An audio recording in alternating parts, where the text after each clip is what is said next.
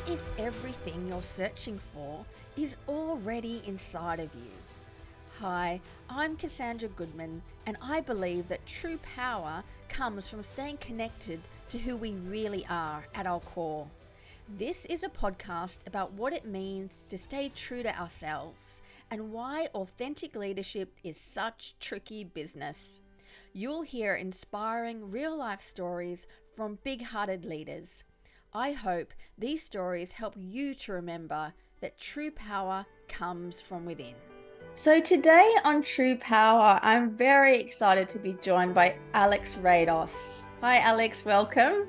Hey Cassandra, good to be here. So Alex, you are the Director of Football at the Anglican Church Grammar School in Brisbane, a, ch- a school known as Churchy to the locals.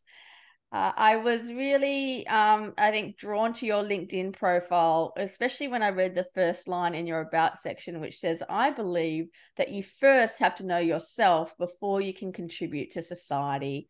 And I love the vision that you share in, in your LinkedIn profile to lead an organization which creates the optimal environment for people to flourish.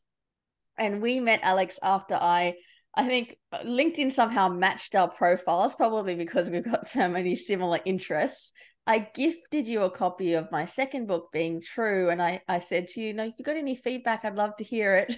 And then a few weeks later, I received a six-page Word document with this incredibly rich feedback on my book, which I was so grateful for. And so I just had to speak to you some more. And here we are recording a podcast together, which I'm very excited about. I think it's also worth mentioning, important to mention rather, that you have three beautiful boys, you live in Brisbane with your wife, um, and anything else, Alex, that you think is important to share in terms of your background, who you are, and the work that you do in the world. Yeah, I'll just add a few more things. That's a, that's a great introduction there. Um, so I came to Australia as a refugee when I was ten years of age. Um, and I'm really grateful for all the opportunities that Australia has provided for me and my family. And my wife came similar. I think she was nine and she was a refugee from Croatia. Um, I've been in education now for fourteen years across seven different schools in England and Australia. And since twenty sixteen, uh, since twenty sixteen, I've been in various leadership positions. So there's been a lot of learning that's happened throughout that, that time. And um, one more thing that, that, that kind of in the last probably couple of years, that's kind of really helped me is, so I had, I've clarified that vision, which is stated, but is also my purpose, or as Simon Sinek likes to say, my why. Um, so that's to help others so they can reach their full potential. And then I've kind of gone through, yeah, that was good, but I needed some values to kind of hold me to that. And, and so my first value is family first. I put that above everything else, including work. Uh, second value is to be genuine. The third value is personal growth, help others, and to have fun. And what I've realized is we all have values, but when you clarify them, have you, you, have, you haven't really clearly written somewhere where it's visible, in those tough times, it's a reminder to go back to them. And I know myself, when I'm truly authentic to those values, it's when I am the happiest and when I lead the best. Mm, I love that. You know, you have such clarity, I think, Alex, on the on your purpose, your vision, your values, you know, the, the difference you want to make in the world. It's very, it's very rare, I think, to meet someone with such clarity. Uh, I think it's really wonderful and really powerful. And one, one question I wanted to ask you, Alex, you know, you've got this, these incredible visions, these wonderful guiding values.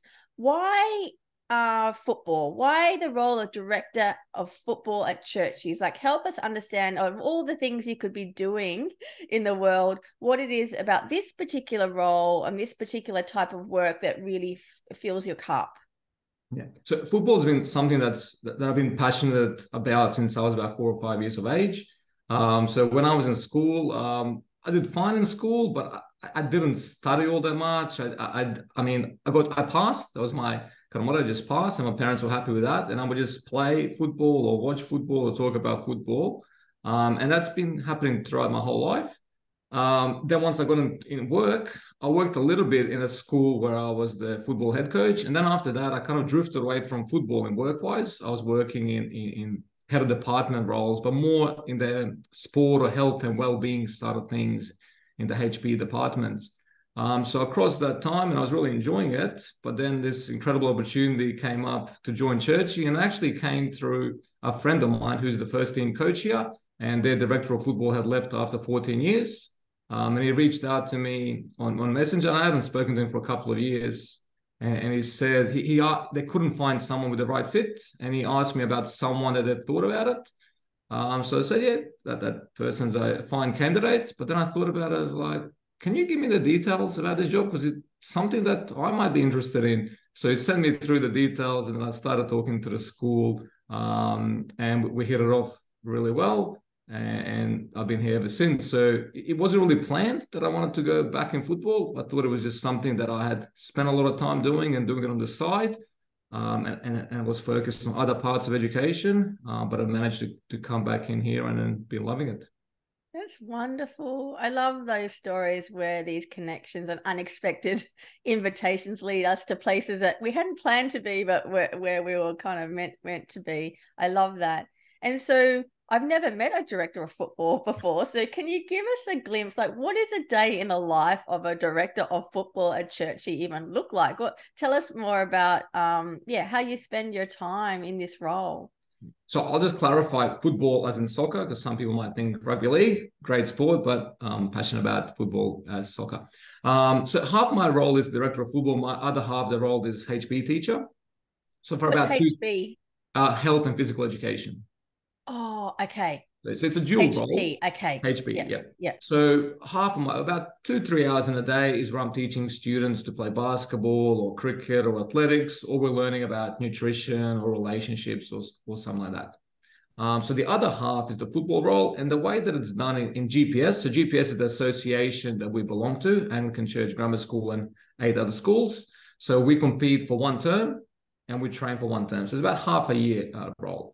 So what we would do is, okay, let's let's let's forward plan to, to next year. So in week three is our preseason starts. So we have about seven hundred kids that are going to trial for teams, and we've got about fifty staff. So it's about laying the groundwork of how do the trials run, um, the logistics, how many balls do we need, all of that that stuff, but also setting a vision of what we want the program to, to be like. Um, so we went through, I joined initially, just observed and listened, and got feedback. And the previous director that was there for fourteen years did a wonderful job. All the foundations were there, but I realized that we needed to have a vision of the future. And because you got so many boys playing, from players that play for Australia down to players that just want to kick the ball around. So the vision became all members of the Churchy football community to have a positive experience in the program. And that vision came, I did a big survey with all the staff and students um, and the parents, and it was overwhelming that everyone just wanted a positive experience. The mission or the purpose became, again, it was two really strong things. Everyone wanted to be better footballers, but even more importantly, they wanted to be better people. So that's what the parents wanted for them, and that's what the kids wanted. So the mission became to develop good footballers and even better people so they can flourish in life. And then we looked at the values. So the school's got eleven values. So I thought, well, let's choose the power of three. Which three resonate the most? And these were the overwhelming, the biggest ones: integrity, discipline, determination. And then I asked, well, how does that look like? So integrity, so one of our key sayings in integrity is um, to do the right thing even when no one's watching. In discipline is to turn up on time. In determination is to play against the final whistle. So a lot of the time was spent in the off-season clarifying those things, going back and forth, back and forth, doing drafts. And now that we have that, so all the planning goes behind that. So yes, on the day, it's about getting the cones and the coaches and everything else, but getting to people who are aligned to this. Because a lot of our coaches are old boys or people that work part-time jobs or people that are lawyers and psychologists that just want to come back and contribute. So we've got all these different people that are coming back, and we've got now a really clear um, overarching kind of statements that why we're here. So I filter all the decisions that I make through those three things. I love it, Alex. I do a bit of work around values, articulation and values activation in organizations. And I always encourage people to stick with the golden rule of three, three values, because we can remember three. There's so many organizations that have four or six or even eight values. And you really, it's really hard to remember those values in moments that matter. So I love that you've got three. I love that you translated those values into the, what it actually means. And I really love this idea that we don't want to just be good players. We want to be better people or good people. You know, my two boys play soccer here in Victoria, and I've seen some pretty poor behavior, mainly from the parents, sometimes mm. on the sidelines. And I think this beautiful aspiration to be good people and good players, um, and to reap all the benefits of being involved in a team sport like soccer is really wonderful. Oh, I'm really, I'm really excited to have heard all of that. All, all of that was news to me. I love it all. So, Alex, you know that um, the key question I ask, ask all my guests is this question about, are you able to tell us about a time in your life or in your career when you realized that you were not being true to yourself? And I know you've thought long and hard about that question, so we'd, I'd love to hear what, what that question brought up for you. I haven't. It's a great question to ask, and I think it's really important for us to, to reflect on these things. So for me, and I really thought about this, and I'm not trying to sound cocky, but I am a very genuine person and I do things from the heart. So I couldn't think of many examples, but there was one example that stood really clear. So for me, it was um, when I became a head of department, it was a low socioeconomic area in Brisbane. And that was my uh, start of my formal leadership journey. Now, when I think about leadership, you know, so leadership is, you know, when you're in a position to influence others. And from a very young age, I was always vice captain or captain, and I was gathering people around to do. So I think those leadership qualities have always been there. So this was the first formal one where I had responsibility of a department and, uh, and people. So I'll give you a bit of context. So I inherited a team uh, with a negative, cynical culture. There was a very strong us and them mentality between the, uh, the, the head, the department and the senior management. So the principal was a very tough man with a clear vision and a very high standards. Uh, he had made great improvements in the school in the past two and three years. Uh, we got on very well, as both of us are conscientious, we're driven, we want the best uh, for the students. Um, I've learned an incredible amount uh, from him, and he's become a good friend and, and a mentor today. Um, so in the first uh, fifteen months, it was incredibly challenging for me. I had no leadership training. So it's one thing to think about what you're going to do, but it's another thing when it's all of this comes on the day and things you haven't thought about. So you, you go from being a high performer in a teaching role or whichever other industry, and then you have to lead people. It's completely different. So it was sink or swim. Um, there, there were two people that went for the job, didn't get the job, and I didn't feel like that they were being very supportive of my leadership. Um, there would be three people that I would classify as quite low performers for various reasons. And there was one outstanding young up-and-coming guy. So that was, you know, a department of of six plus myself, seven people. Um, to be,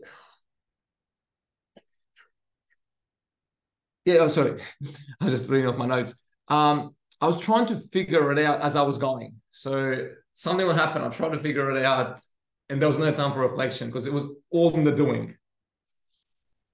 Um, what I focused on was compliance. And to be honest, I was micromanaging. We went from being non-compliant to compliant, but that was the extent of it. So as long as my leadership stayed like that, we were never going to go anywhere higher. I was also getting very tired. So this was about fifteen months in.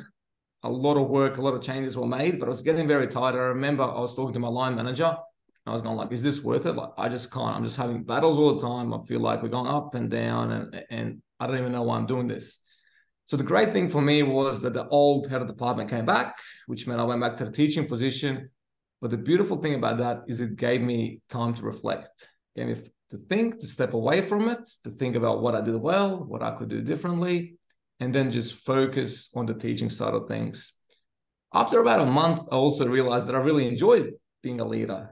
So someone told me, one of the heads of the department once told me that um, he went for a deputy position, did three months, didn't like, and that was the end of it, but he knew he didn't want it. So for me, it was, yes, I want to get back into it, but I want to do things differently.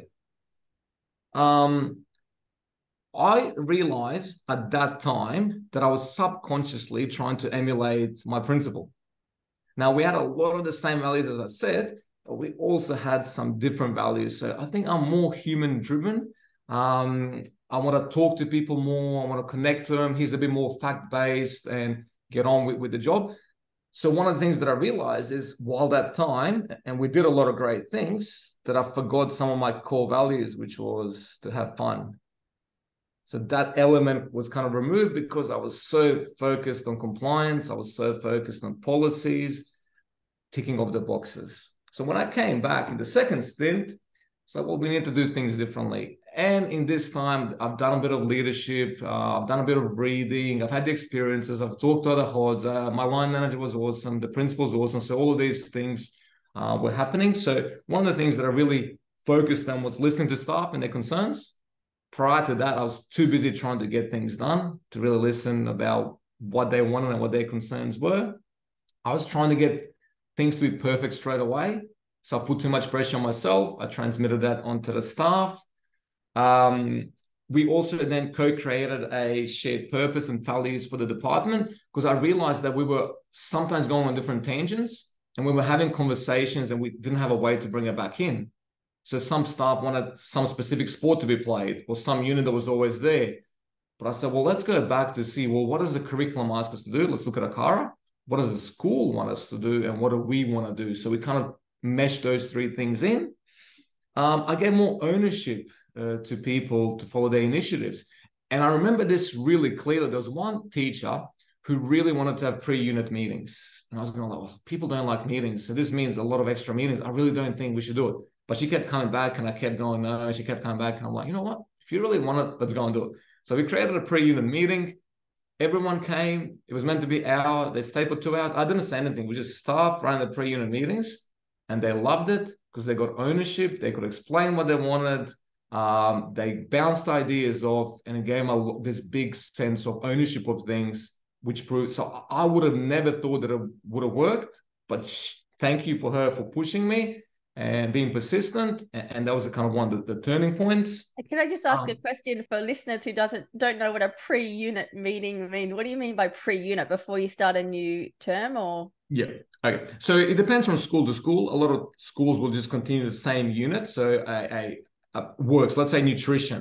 So let's oh, say you subject. Week, subject ten weeks on nutrition, but some schools uh, will go holistically and go, well, let's look at the whole curriculum and changes. So we went through a process as a school of changing the units to make it more students focused, to make okay. it more engaging. And how we would do it, I would uh, assign one to a teacher, they'd go do it, plan it and give it to the teachers. And teachers would see it four days before and they would teach it. But this teacher nice. said, well, I want to talk to everyone. What do they want to do? How do they want to do it? Get the feedback so it goes back and forth. Right. Okay, that makes sense. So much more human and much, much more co-creation or involvement in teachers before they had to start teaching. Yeah, yeah. Yeah. So it was more work for them, but because they had a lot more ownership, they enjoyed it and, mm. and they were voluntarily. So these were like in schools, it can be quite rigid in, in how many meetings you can have and mm. which means people have to stay there. So I said, these are non-compulsory meetings. So it's up to you guys. And every single staff member came. Great. I love, I love this. And you got some more, you got, you got some more changes you made after this moment of reflection when you realized you were, you were basically trying to mirror your, your manager rather than be yourself. So what else, what else did you um, adjust after that insight? Yeah. So, so look, look, we looked at, you know, celebrating the things that were working well, you know? So I did this uh, weekly, weekly update because um, one other thing that I realized was, or my line manager made me aware, I was sending too many emails and drips and drabs. She goes, well, how about you send one weekly update? And in that weekly update, you say, what are the positives? So start off with the positives.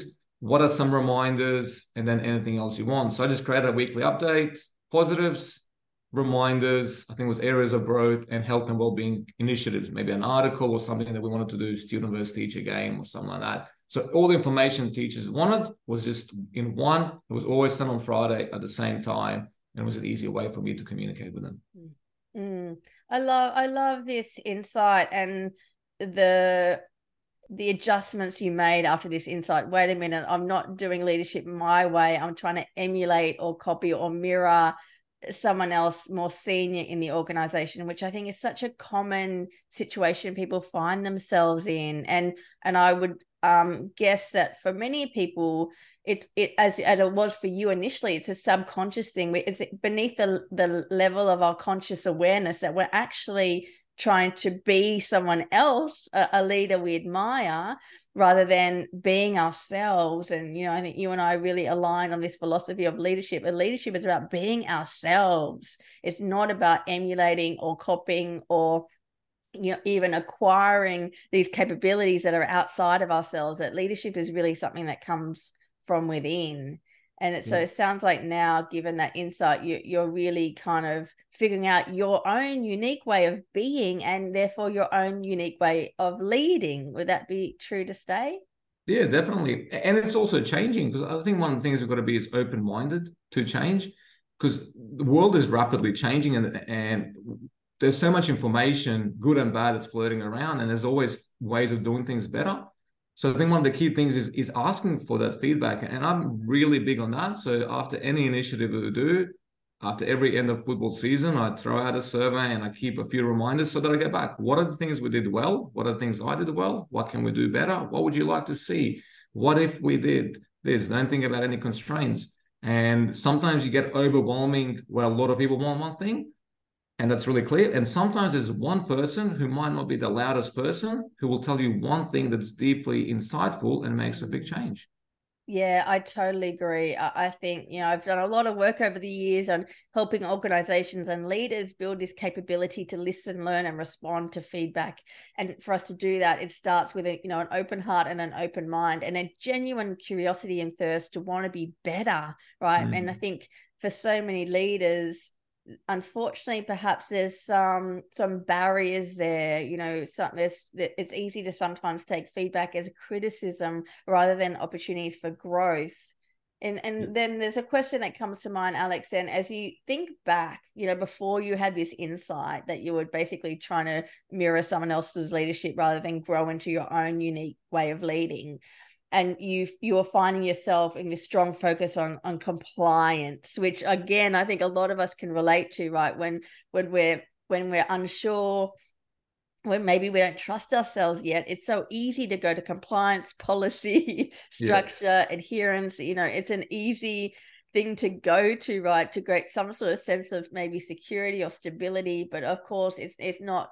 It's not in its in and of itself a way to inspire heart count and to really lead people forward. It's, you know, maybe a foundation, but it's not really um, the thing that's going to get people excited. So as you look back to that time when you're kind of in this compliance focused mode, Um, just give us a sense of how you are feeling within yourself, because, you know, I, I always say it's not enough to love what you do unless you also love who you're being while you do it. So how yeah. did you feel about the sort of man and leader you were being when you were in that compliance state of mind? It felt more like a chore mm. than anything else. Uh, I felt like I was ticking boxes. And look, I, I, we need, you know, policies, we need procedures, mm. we need all those things. But I think if you don't look at the big picture of why am I doing this and how am I doing this and what do, are we trying to achieve, then it, it seems like we're just ticking boxes. We, we're just going from day to day. Mm. So that, that was kind of the biggest insight for me. And that doesn't, like, compliance and policies don't inspire people. Not alone. No, they're they're kind of a safety net, I suppose, or guardrails we might need, but then then not the first tool we should reach for. We're trying to inspire. If, if you flip it the other way, if we go, so for example, I don't know, you you own a fruit shop, and you know your, your purpose is to provide the best and freshest ingredients for your customers, and then you go, well, in order to do that, we need to make sure that we daily check if the fruits are rotting so that our customers get the best of the best. That flips it, so it's the people know why they're doing that. Mm-hmm. And as Simon Sinek says, and, and I'm like a huge fan of him, the why inspires. The yeah, what, most inspires. People know what they do.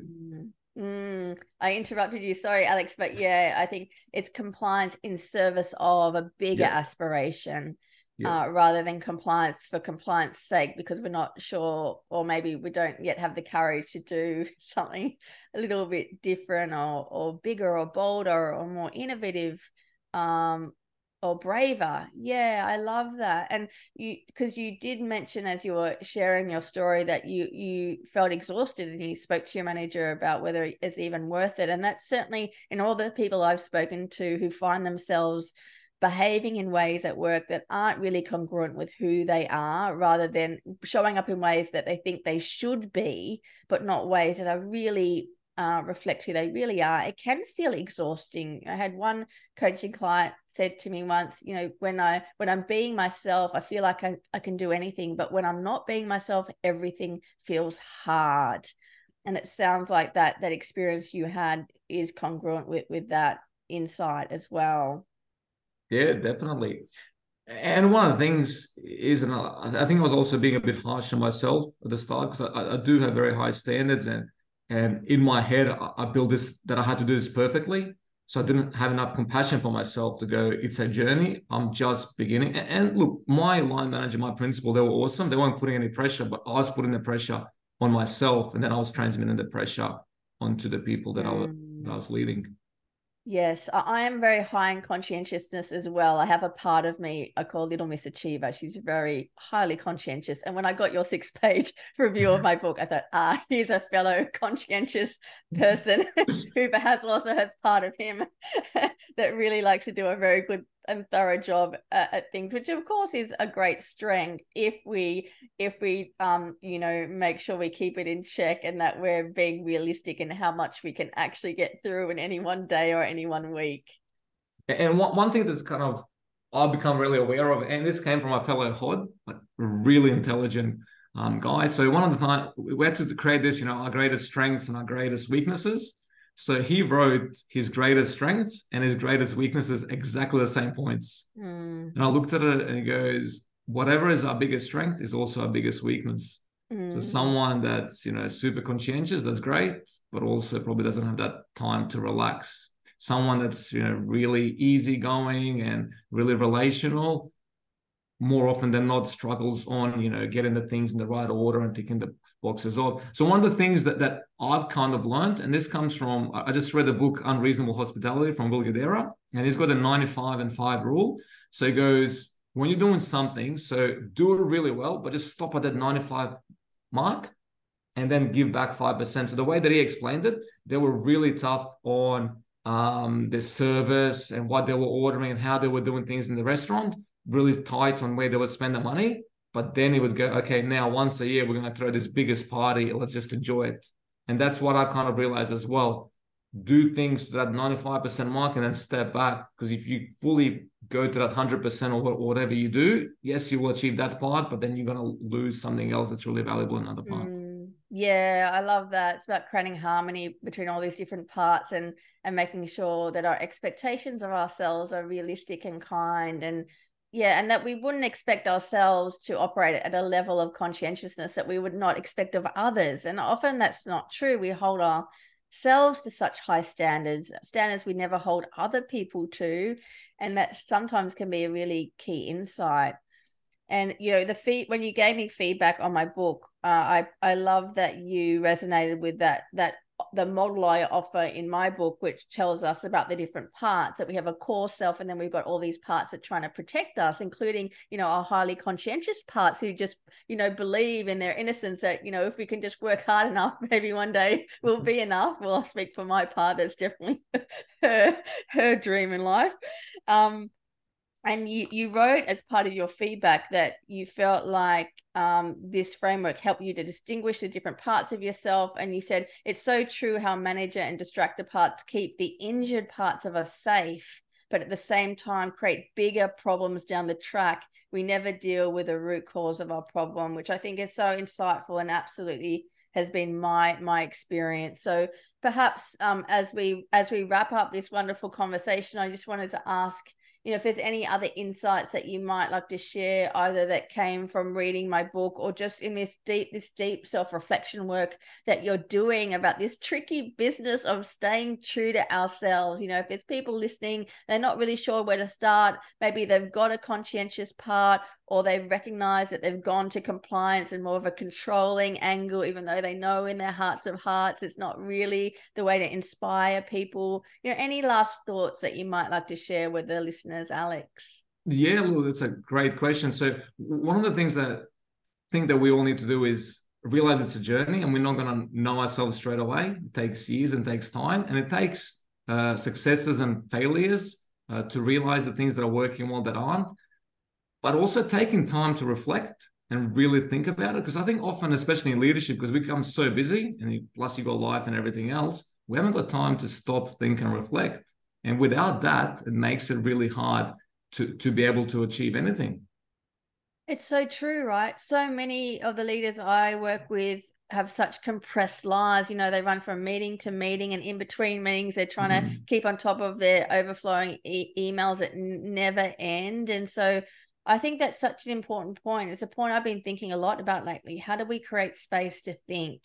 How do we create these kind of clearings in our days, in our weeks, in our working lives, so we can stop and look within and ask ourselves questions like, uh, I like what I do, but I do I really like who I'm being? And if yeah. not, what might I change in the way I'm thinking about my work, the way I'm thinking about myself, my mindset, other practices that are going to help me love who I'm being as well as what I do? Because, you know, for me, that that's the, the key to creating a sustainable work working life that really uplifts us and activates all of our incredible, brilliant potential.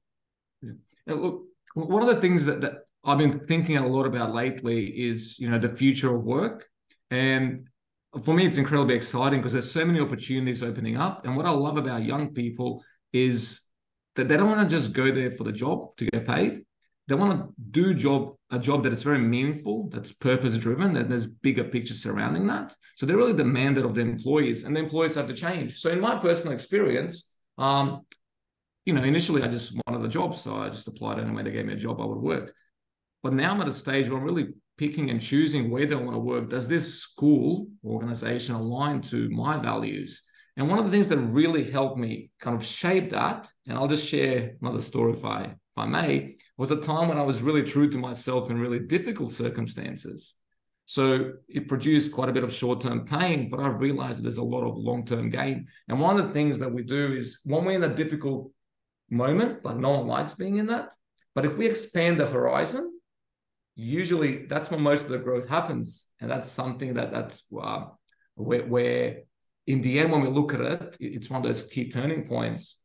So I'll give you a bit of the context. So I once worked at a school that had a, this audacious plan on how to revolutionize education. And after about a year, I realized that the vision and the ground truth were not in sync. So this made me a bit worried.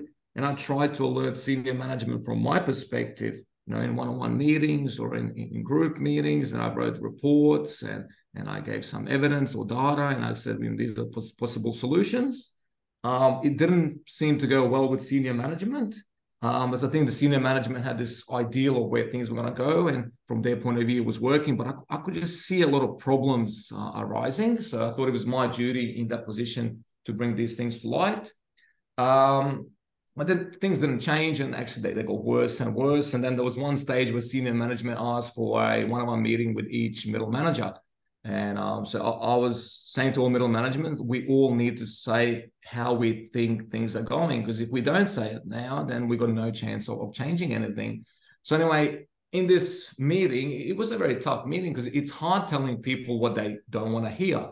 So I, I did some mindfulness in preparation because I really wanted to be clear in my head. And I, and I said things in a respectful manner, exactly how I thought they were. I didn't want to mince my words around.